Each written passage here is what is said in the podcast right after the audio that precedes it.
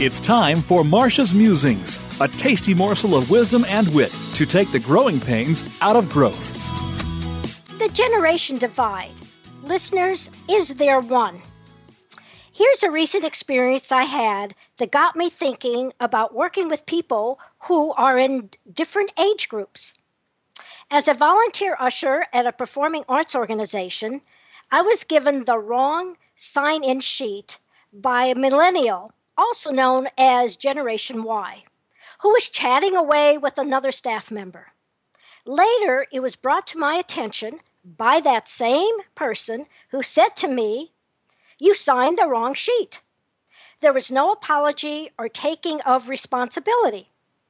My first reaction was annoyance, thinking, It was your mistake, not mine.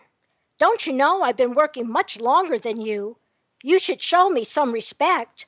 Where's your work ethic? Yes, I was thinking that. But once I got out of my righteous indignation, I looked back and realized that maybe I need to take some responsibility for not paying more attention in the first place. Also, in the past, when I observed her in action as she dealt with the patrons, she was very professional. So, what's going on here? For the first time, we now have four, and some say five generations in the workplace, which presents interesting challenges and opportunities. So much has been written about the differences in traits, expectations, styles, preferences. But I'm wondering if we should also be looking at what are the similarities.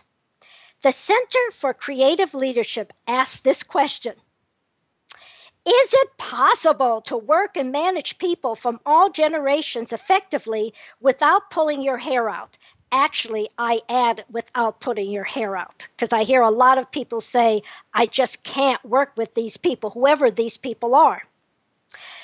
What the Center for Creative Leadership said was absolutely, you can work with people from all generations effectively. From their research, they came up with the following truths about people, no matter what generation they're in. First and foremost, we want leaders who are credible and effective. Age is not a factor, trust is. Second, very few people really like change. Resistance to change has nothing to do with age. It is all about how much one has to gain or lose with that change. Third, we want to do our jobs well and to have the skills and resource, resources necessary to do it.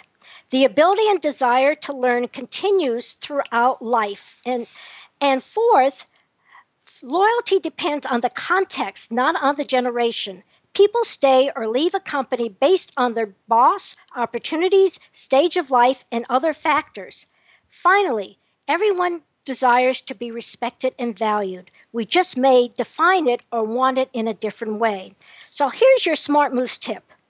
If you focus on the similarities rather than the differences, you can look past the stereotypes and become a more effective leader to people of all ages. So the next time you start thinking negatively about a specific age group or person, stop asking yourself, why what do we have in common that I can tap into? How can I see them or the situation differently? Listeners, what are your thoughts about the generation divide? Is there one? Contact me at Marcia, M A R C I A, Smart Moves, at smartmovescoach.com or call 972 380 9181. I want to hear your ideas. You're listening to Marcia Zidle, the Smart Moves Coach, making sure you're on the right track and not getting sidetracked in your drive for high performance and profitability.